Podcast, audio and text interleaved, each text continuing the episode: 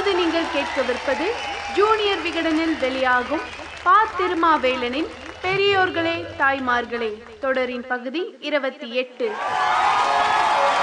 பெரியோர்களே தாய்மார்களே இருபதாம் நூற்றாண்டில் தமிழகத்தில் நடந்த முதல் அரசியல் படுகொலை எது? தென்னிந்தியாவில் நடத்தப்பட்ட மிக கொடிய அரசியல் குற்றம் என்று பிரிட்டிஷ் ஆட்சியாளர்களால் வர்ணிக்கப்பட்ட ஆஷ் படுகொலைதான் தமிழகத்தில் இந்த நூற்றாண்டில் நடந்த முதல் அரசியல் படுகொலை. கொலை செய்யப்பட்டவர் அன்றைய திருநெல்வேலி மாவட்ட கலெக்டராக இருந்த Robert William D. Escourt Ashe. கொலை செய்தவர் செங்கோட்டையைச் சேர்ந்த வாஞ்சி. புனலூர் காட்டில் வன அதிகாரியாக இருந்து இந்த நிகழ்வுக்கு சில மாதங்களுக்கு முன் தனது பணியை விட்டு விலகியவர். கொலை நடந்த இடம் திருநெல்வேலிக்கும் கோவில்பட்டிக்கும் இடையில் உள்ள மணியாச்சி புகைவண்டி நிலையம். கொலை நடந்தது ஆயிரத்தி தொள்ளாயிரத்தி பதினொன்னாம் ஆண்டு ஜூன் மாதம் பதினேழாம் நாள். அந்த நாள் வரை மணியாட்சியாக இருந்தது. இன்று வரலாற்றில் வாஞ்சி மணியாட்சியாக இருக்கிறது. எந்த ஊர் ரயில் நிலையத்துக்கும் எந்த தனிமனிதனின் பெயரும் இல்லை. மணியாச்சி மட்டும்தான் வாஞ்சி மணியாச்சி என்று அழைக்கப்படுகிறது. இதற்கு காரணமானவர் இலக்கிய செல்வர் குமரி அனந்தன் ஆஷ் நெல்லை மாவட்ட கலெக்டராக ஆகி இரண்டு மாதங்கள் தான் இருக்கும். அவரது மனைவி இதய நோயால் பாதிக்கப்பட்டவர். லண்டனில் சிகிச்சை பெற்று நான்கு நாட்களுக்கு முன்னால் தான் நெல்லைக்கு வந்திருந்தார். ஆஷுக்கு இரண்டு மகன்கள் இரண்டு மகள்கள். இவர்கள் நால்வரும் கொடைக்கானல் பள்ளியில் படித்து வந்தார்கள். பிள்ளைகளை பார்ப்பதற்காக ஆஷும் அவர் மனைவியும் அங்கு செல்ல திட்டமிட்டார்கள். திருநெல்வேலியில் இருந்து ரயிலில் வந்து மணியாச்சியில் இறங்க வேண்டும். தூத்துக்குடியில் இருந்து சிலோன் போர்ட் மெயில் மணியாச்சி வரும். அதில் இவர்கள் ஏறி கொடைக்கானல் போக வேண்டும். இதுதான் பயண திட்டம். ஆஷ் வந்த ரயில் மணியாச்சிக்கு வந்துவிட்டது. தூத்துக்குடியில் இருந்து சிலோன் போர்ட் மெயில் வரவில்லை. கலெக்டர் அல்லவா? அவர் ரயிலிலேயே உட்கார்ந்து இருந்தார் அப்போது திடீரென பச்சை கோட் அணிந்த இளைஞன் ஒருவன் பெட்டிக்குள் ஏறி ஆஷை நோக்கி வருகிறான். வந்தவன் திடீரென துப்பாக்கியை எடுத்து ஆஷ் முன் நீட்டுகிறான். உடனேயே தனது தொப்பியை கலற்றி அவன் மீது வீசுகிறார் ஆஷ். ஜன்னல் வழியாக நடைமேடையில் போய் விழுகிறது தொப்பி. உடனே சுட்டான். நேராக மார்பின் வலது புறத்தில் காம்புக்கு கீழே புகுந்த புல்லட் வலது நுரையீரலுக்குள் போனது. அப்போது மணி காலை பத்து முப்பத்தஞ்சு.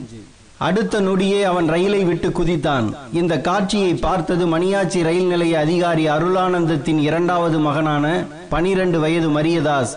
பதற்றத்தில் அவன் தனது வீட்டுக்கு ஓட்டம் எடுத்தான் ஆஷை சுட்டவனும் ஓட ஆரம்பித்தான். ஆஷின் உதவியாளர் காதர் பாட்சா அவனை துரத்தி பிடித்தார்.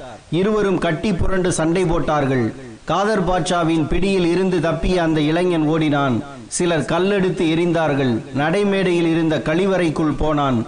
அந்த மனிதனின் கையில் துப்பாக்கி இருந்ததை பார்த்ததால் யாரும் உள்ளே நுழையவில்லை. வெளியில் நின்று விட்டார்கள் அதற்குள் துப்பாக்கியுடன் போலீஸ் வந்துவிட்டது. உள்ளே போனது.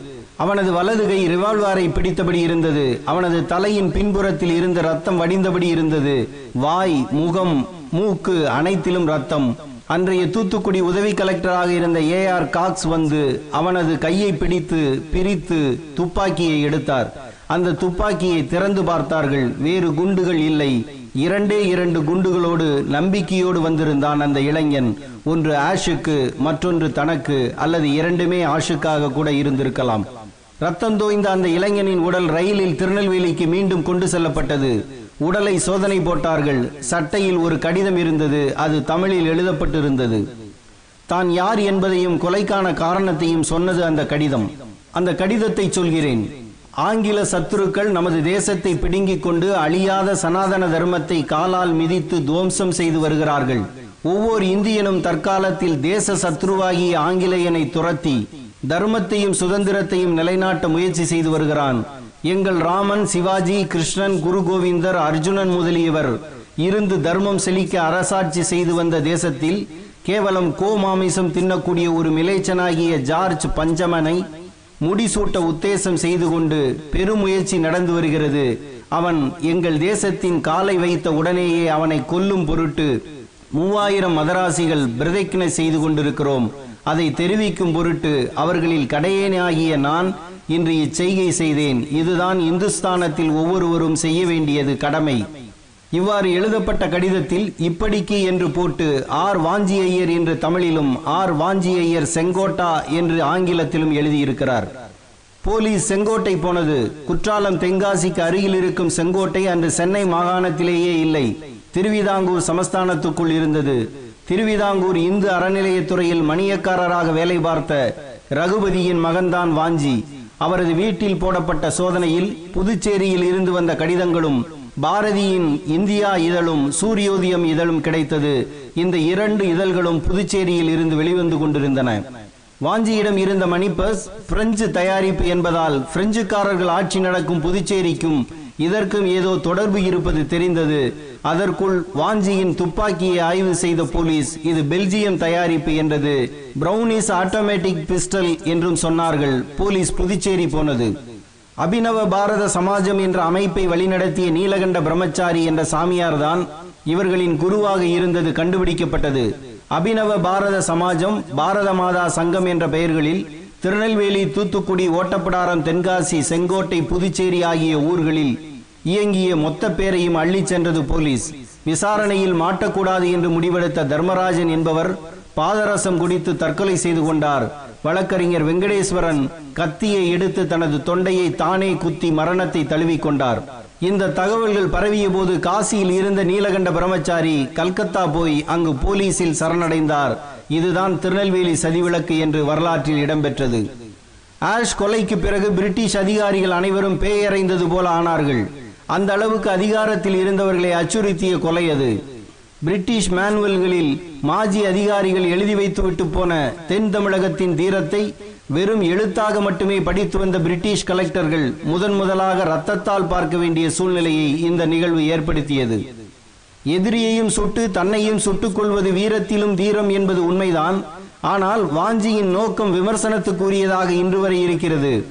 இந்தியாவில் இதுவரை கட்டி காப்பாற்றப்பட்டு வந்த சனாதன தர்மத்துக்கு பிரிட்டிஷார் குந்தகம் ஏற்படுத்துகிறார்கள் என்று நினைத்ததும் ஜார்ஜ் மன்னனை கொச்சைப்படுத்துவதற்காக கோடிக்கணக்கான மக்கள் கூட்டத்தை இழிவுபடுத்தும் வகையில் பஞ்சமன் என்ற சொல்லை பயன்படுத்தியதும் காலங்கள் கடந்தும் விமர்சிக்கப்படுகிறது. தேசியத்தை விதைக்க மதத்தை ஒரு கருவியாகவும் மதத்தை காப்பாற்ற தேசியத்தை ஒரு பாதையாகவும் பயன்படுத்தலாம் என்பதை தொடங்கி வைத்தவர் வங்க எழுத்தாளரான வந்தே மாதரம் படைத்த பக்கிம் சந்திர சட்டோபாத்தியாயா. அரசியல் உணர்வு ஊட்டுவதற்கான உத்தியாக பகவத்கீதையை பயன்படுத்தினார். அவரது வழியை அரவிந்தர் தொடர்ந்தார்.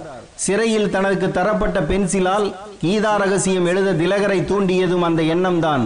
இந்த உந்துதலில் தான் குதிராம் போஸும் ராம் பிரசாத் பிஸ்மில்லும் தூக்குமேடை ஏறும்போது பகவத்கீதையை கையில் வைத்திருந்தார்கள். இதன் தொடர்ச்சியே இந்திய விடுதலைக்காக தூக்குமேடை ஏறிய அஸ்பக்குல்லா தனது கையில் குரானை எடுத்து போனார். இந்த கண்ணியை முதலில் உடைத்தது பகத்சிங் தான் லெனினின் அரசும் புரட்சியும் புத்தகத்தை படித்து முடித்து மூடி வைத்த அடுத்த நிமிடங்களில் தூக்குமேடை ஏறினார் பகத்சிங். பிரிட்டிஷாரை அவர்களது ஏகாதிபத்திய காலனியாதிக்க வன்மத்துக்காக எதிர்க்க வேண்டும் என்ற தெளிவு அதன் பிறகுதான் ஏற்பட்டது. எனவே தியாகத்தை விட நோக்கம் முக்கியமானது. காந்திக்கும் திலகருக்கும் ஒரு விவாதம் நடந்தது. ஒருவன் தனது கன்னத்தில் அடித்தால் நாம் பொறுத்து கொள்ள வேண்டும் என்றார் காந்தி. இல்லை திருப்பி அடிக்க வேண்டும் என்றார் திலகர். இருவருமே ஒருவருக்கொருவர் விட்டு கொடுக்கவில்லை. ஆனால் அவர்கள் இருவருமே வழிமுறைகளை பற்றி மட்டுமே கவலைப்படுகிறார்கள். நோக்கத்தை விமர்சிக்கவில்லை. ஒருவன் ஏன் நம்மை அடிக்கிறான்? நாம் ஏன் திருப்பி அடிக்க வேண்டும்? என்ற நோக்கத்தில் தான் அடியின் நீதி அடங்கியிருக்கிறது.